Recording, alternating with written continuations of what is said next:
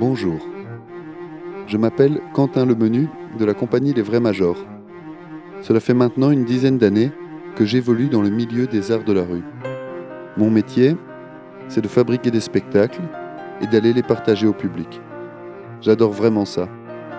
En répétant, en jouant dans la rue, je croise d'autres compagnies. Je croise aussi celles et ceux qui organisent les festivals, les personnes qui s'occupent de la diffusion, de la technique, les circassiens et les circassiennes. Je souhaite relier cette communauté qui se côtoie au hasard des projets. Ces personnalités rares, singulières et passionnées, je vais maintenant vous les présenter. Et peut-être ainsi vous raconter, vous transmettre une partie de l'histoire des arts de la rue. Mesdames et messieurs, vous écoutez L'art de passer. Et le podcast va commencer.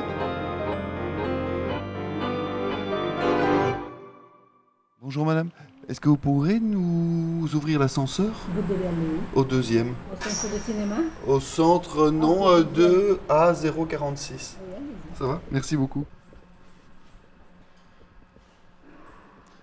Voilà, normalement, on peut appuyer sur l'ascenseur. Il y en a un qui va s'ouvrir. Parce que sinon, il faut un badge. Ça fait toujours en piste de choc. Ah ouais, c'est vrai. Ah ouais, c'est souvent. Ouais, il y a souvent cette odeur. Ah ouais, ouais, non, ici, ici, ouais. Je sais pas pourquoi. Je sais pas pourquoi. C'est vraiment la piste de chat, hein. T'es au ministère. Bienvenue au deuxième étage de la Fédération Wallonie-Bruxelles. C'est ici que tous les dossiers de demande de subvention transitent. Un endroit clé pour nous tous. Alors, c'est parti pour le dédale, c'est par ici. Tu connais tous les couloirs, toi, ici? Euh, ouais, quand même, hein. Oui. On va où, en fait? On va au 2 euh, 0 5 46. 2 2 A 046. Moi, je sais où c'est, hein, j'ai répété euh, ce matin. Je peux t'emmener. hein, si tu veux. 2 A. Mais euh, c'est B, C, D ici. Oui, il y, a- il y a des A par là. Il y, a, il y a des A par là. Mais Ah bah oui, 2 A, on y est, là. 2 A. Là. celui qui connaît bien les couloirs, c'est Luc de Groove. Et c'est ici que tu faisais les réunions? Ouais, tout à fait. Hop, tout droit. Je peux vous aider? Oui, c'est bon, on va, on va au 2 A 046. Merci. Voilà, encore un peu avancé. Ça sent le travail, hein. Ah. Et voilà, oh, ils nous ont mis ici. C'est gentil, hein, ils nous ont prêté un local.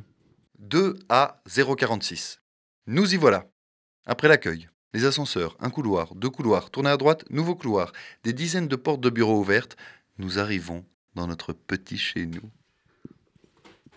J'ai eu envie d'inviter Luc parce qu'il est à la fois diffuseur, régisseur de parade, directeur artistique de festival. La rumeur raconte même qu'il n'aurait loupé qu'une édition de Chalon et d'Aurillac depuis leur création. Je lui ai apporté une boîte de petits biscuits de Lacre. Le hasard veut qu'il a reçu les mêmes quand il siégeait à l'instance d'avis de la Commission des arts vivants, session art forain, art du cirque et art de la rue. Autant dire qu'il les connaît bien, ces biscuits. Moi, j'ai commencé à bosser dans ce secteur fin des années 80. On a connu l'âge d'or à, cette- époque-là. C'était lié à, la culture ambiante de cette époque-là. C'était lié en France, parce que le gros marché, c'est quand même la France. Euh, C'était lié aux années Lang. Jack Lang a fait quand même beaucoup. Il a insufflé énormément dans, dans- dans ce secteur-là. Toutes grosses compagnies ont, ont pu voir le jour. Je pense à Royal Deluxe, euh, qui serait inimaginable. hein. Aujourd'hui, une, une compagnie comme Royal Deluxe. Sans une volonté politique forte à un moment. Parce que Royal Deluxe coûtait très très cher. Un spectacle de Royal Deluxe, ça, ça, ça pouvait aller chercher euh, tout de suite dans les 700, voire le, voire mi- le million de- d'euros. quoi. en diffusion, hein, je parle, je parle pas même pas en création. Donc voilà, c'était l'âge d'or, vraiment. Quand les années 2000 sont arrivées, on s'est pris une série de choses comme ça dans la tête. Euh, il y a eu la crise de 2008, crise financière, Ouais. qui a fait que, boum, euh, plein de, de communes se sont retrouvées exsangues, euh, qu'il y a eu moins d'argent, etc. Après ça, on s'est tapé les attentats. Ouais. Ça a été la, la grosse vague sécuritaire. Il fallait faire attention à tout. euh, les événements publics, ben, tous les, les- les- les municipalités euh, commençaient à se refroidir par rapport à, à ce, ce type d'événement, euh, parce que rassemblement de foule à l'extérieur, etc., ils avaient peur. euh. La sécurité impliquait énormément de frais nouveaux. Ben oui, il y a des, les services de gardiennage qui coûtent une fortune, ou, ou sur certains événements, ben, il y avait plus d'argent pour le gardiennage que Pour les spectacles, ouais. les spectacles. Ça, moi, j'ai connu, hein, le marché de Noël où, où- où la sécu coûtait plus cher que l'animation, quoi. Il a fallu passer à travers tous ces changements d'époque. Ces changements-là ont fait aussi qu'il y a eu des changements de mentalité, qu'on pensait plus de la même euh, manière, euh, à la fois chez les commanditaires, on va dire. Ouais. Du coup, ben, ça a eu une répercussion. Quand la demande change, l'offre change aussi. Donc euh, les artistes se sont aussi éloignés de l'essence pure de la rue, à savoir euh, le- ben, la, subversion, travailler avec l'espace public, travailler en itinérance, euh, toutes ces choses-là, ben, elles sont toujours là, mais beaucoup, beaucoup moins présentes.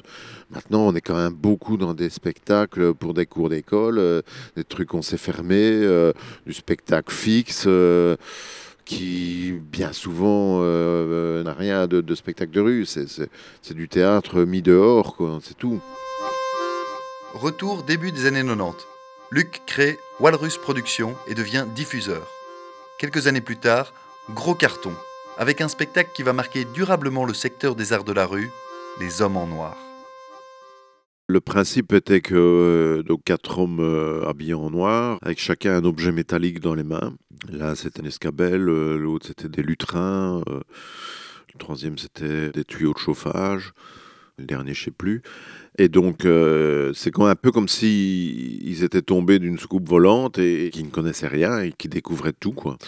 Le principe était qu'ils qu'ils interagissaient les uns sur les autres pour créer des situations euh, qui à chaque fois étaient différentes, qui se créaient sur le moment, avec quelques trucs qui revenaient. hein. Il y avait des routines, mais, euh, mais en face, une fois qu'on avait trouvé un, point d'accroche sur une situation, ben, il fallait la, développer en, direct euh, et, en live directement euh, face au public. Quoi. Voilà, ça pouvait être des situations assez gentilles, assez comiques, euh, d'autres beaucoup plus tendues, euh, beaucoup plus limites. T'as des exemples euh, concrets? Sans doute celle qui était la plus limite, je dirais, c'est à Chalon en Champagne. euh, il y avait quoi 200 personnes qui les suivaient. On est arrivé le long de l'église et ils ont vu une petite porte, ce qui n'était pas la porte principale de l'église, et ils sont rentrés dans l'église. Et euh, le public a suivi et il y avait la messe. On est tombé en pleine messe. C'est impossible de faire demi-tour tout de suite parce que le principe était justement de, de, développer, de ne pas renoncer à une, à une situation. Quand euh, une, situation apparaissait, il fallait la développer.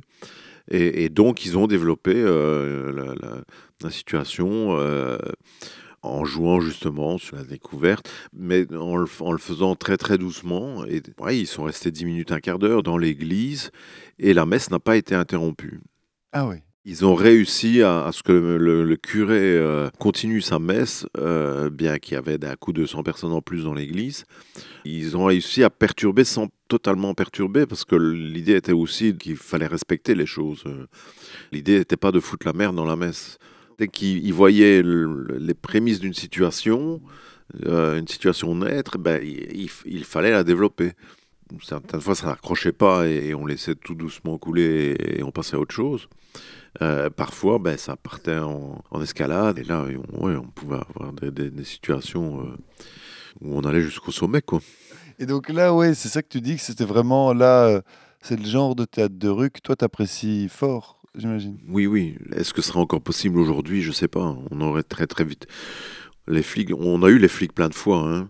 Et comment ça se passait avec la police alors? Assez bien en général. Ils n'ont jamais été embarqués tous ensemble. Il y en a eu qui ont euh, été embarqués une fois ou deux, mais très peu quand même. Le spectacle n'était pas provocateur. hein. L'i- L'idée n'était pas de d'un coup euh, provoquer les flics pour arriver à l'arrestation. C'était toujours dans une idée de rentrer en dialogue, même s'il n'y avait pas de parole. quoi. Ok. Toujours dans le respect de l'autre. L'idée n'était pas de, foutre la merde. L'idée était vraiment de, créer des situations euh, anachroniques, mais respectueuses. Les jeunes qui montent des compagnies maintenant euh, n'ont plus du tout la même mentalité que les jeunes d'il y a 30 ans. C'est c'est autre chose, c'est une autre culture. euh, Ils sont beaucoup moins politisés, euh, voilà, ils ont une autre approche. euh, donc c'est un peu débile de comparer, de, de- de jouer le, le c'était mieux avant. euh. Je pense qu'une grande différence avec les, les historiques, c'est que moi que j'arrive dans un secteur qui est déjà construit. Il y a un endroit pour remettre des dossiers, il y a des festivals, il y a plusieurs agents, il y a des zones, des festivals qui sont très identifiés, par lesquels il faut passer pour, Ouais, ouais.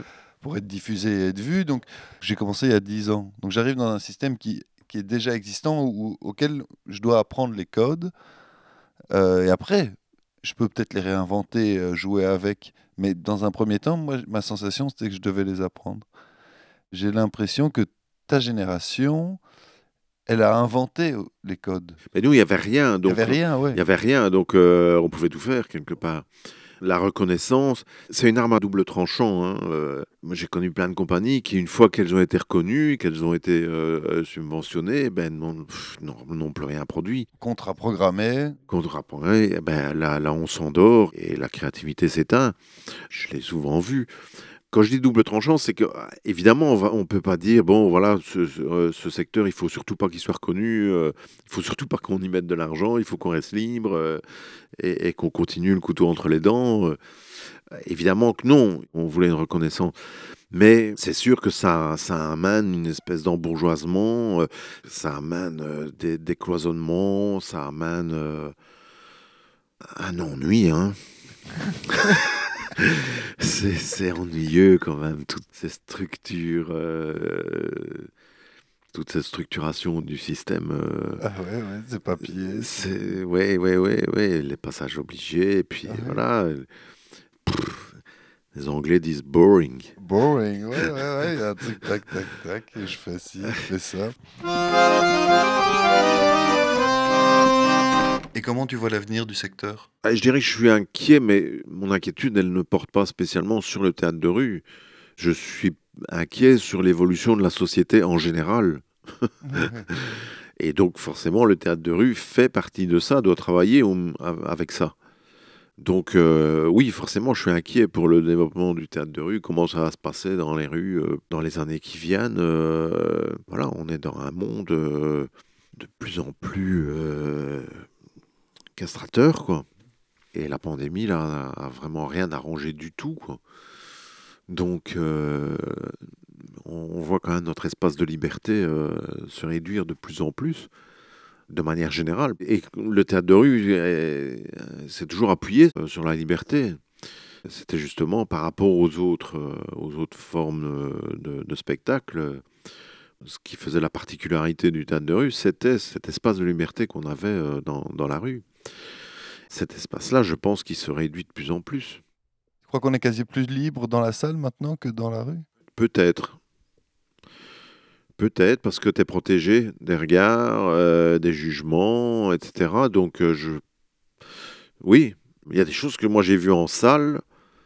Je pense à Rodrigo Garcia, un spectacle qui s'appelait euh, Clown McDonald, je sais plus quoi, un truc comme ça, où il y avait euh, voilà, des, des jets de bouffe euh, sur le plateau à n'en plus finir. euh. En le voyant, je me disais, bah, ça c'est un truc qu'il devrait faire dehors. Quoi. Mais euh, je pense que euh, on n'en voudrait pas dehors et je, je pense que lui n'oserait pas y aller dehors. À cause du gaspillage de la nourriture Bah, euh, oui, après, à, à cause de ce que ça déclencherait comme, comme réaction. S'il faisait ça au milieu, voilà, au milieu des HLM, Ouais. il risquerait d'avoir de- des gros soucis.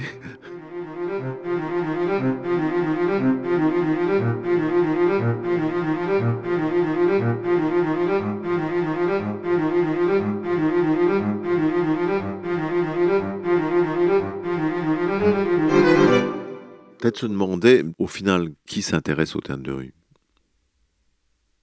Qui s'intéresse au théâtre de rue? Vraiment, je dis. Ouais. Vraiment. Question que je me suis souvent posée, ça. Ouais. Et ta réponse a évolué euh, Les réponses souvent évoluent, les questions restent les mêmes. En, en tout cas, au, au niveau politique, euh, ça, je, je- je peux, le- je peux le dire. Ils font semblant de s'y intéresser, mais personne ne s'y intéresse vraiment. Au niveau journalistique, c'est quasi devenu euh, le néant. Il y a un ou deux jour- journalistes qui a en charge le secteur dans, dans la rédaction. Mais voilà, ils vont prendre le, dossier de presse, ils vont faire un article un peu général. euh. Dans le temps, il y en a eu un petit peu, mais, ça s'est assez vite éteint, euh, de vraies critiques théâtrales, des, vrais journalistes qui s'y connaissaient dans le, le- le domaine et qui venaient voir les spectacles comme ils vont voir un spectacle en salle. Il n'y a pas de raison que parce que tu joues en salle, tu aies droit à ce regard-là et que quand tu joues en rue, tu n'y as pas droit. Tu as le journaliste local euh, qui va venir et qui va faire un compte rendu euh, comme si c'était une fête au boudin, et, voilà. Mais tu n'auras pas une critique théâtrale. Euh, ça, c'est injuste. Et ça participe justement à. Le serpent qui se mord la queue, parce que. ils se disent, ben, on va pas critiquer parce que c'est pas de bonne qualité, mais du coup, ben, les gens qui pourraient amener de la qualité, euh, des comédiens formés ou des metteurs en scène formés euh, ou de, de qualité, euh, ils se disent, bah, oh, je vais pas aller dans la rue, ça va, c'est du sous-théâtre. Hmm. Et donc, le serpent se mord la queue. On n'évolue pas à cause. Enfin, on évolue lentement, très lentement, quoi. Ça reste dans la tête de beaucoup de gens du sous-théâtre. oui. Non seulement des gens, les gens qui subventionnent, des gens qui vont voir. Il y a quand même beaucoup de public qui vont, oh, je vais pas, c'est pas assez bien pour moi, quoi. Et même dans les professionnels, des comédiens qui ne voudraient pas euh, jouer en rue ou c'est pas assez bien, quoi. Mais donc, euh, tu trouves encore du plaisir quand même dans soit de la diffusion, soit de la programmation euh, aujourd'hui? Oui, euh, ben, le, le plaisir, il vient quand d'un coup, tu tombes sur un spectacle qui te fait marrer ou, que- ou qui te touche. voilà, un, un bon spectacle. en gros.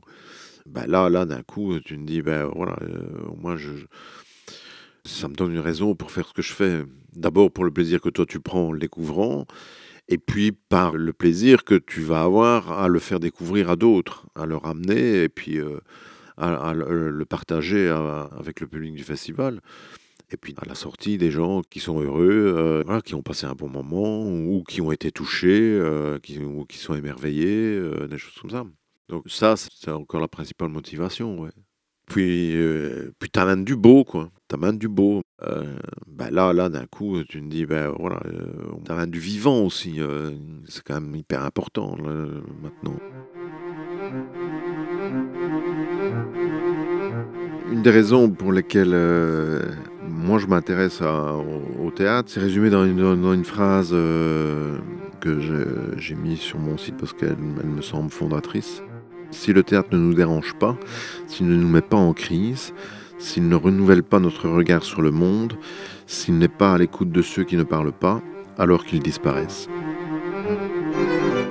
C'est signé Bertolt Brecht. Voilà, toute personne qui fait du théâtre devrait avoir ça euh, dans sa tête euh, Quelque part. quelque part. Merci Luc. Mais de rien, un plaisir.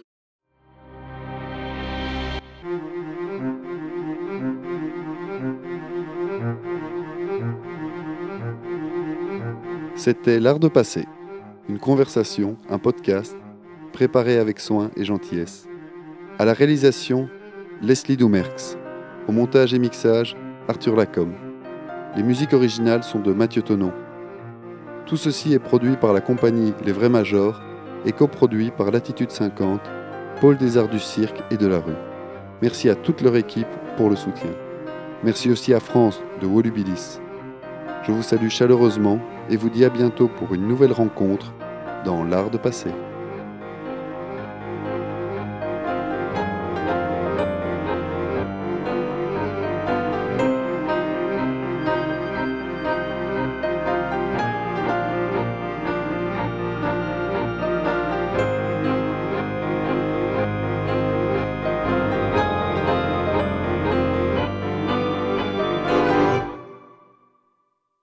Les toilettes, je sais pas du tout c'est.